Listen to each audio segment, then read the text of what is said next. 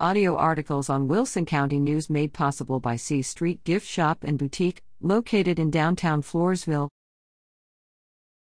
La Vernia Bears fall to Bulldogs, 21 14.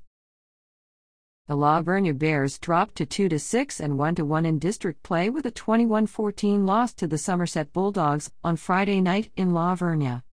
La Vernia struggled through their non district slate early in the year, but a 56 14 win in their district opener in Uvalde in Week 7 gave hope for a strong showing in district play.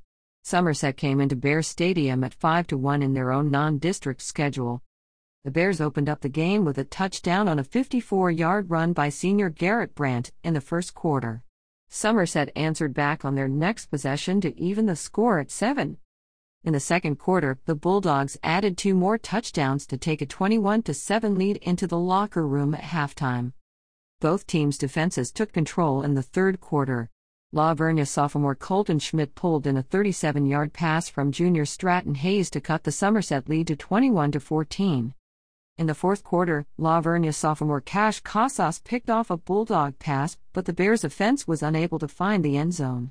Somerset again drove down the field intending to put away the game only to miss a 32 yard field goal with 28 seconds in the game.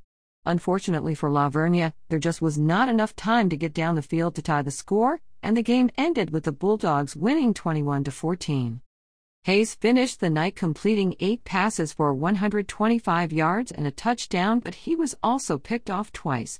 Brant led the rushing attack for the Bears with 92 yards on eight carries, Junior Sebastian Sanchez added 61 rushing yards on 16 carries.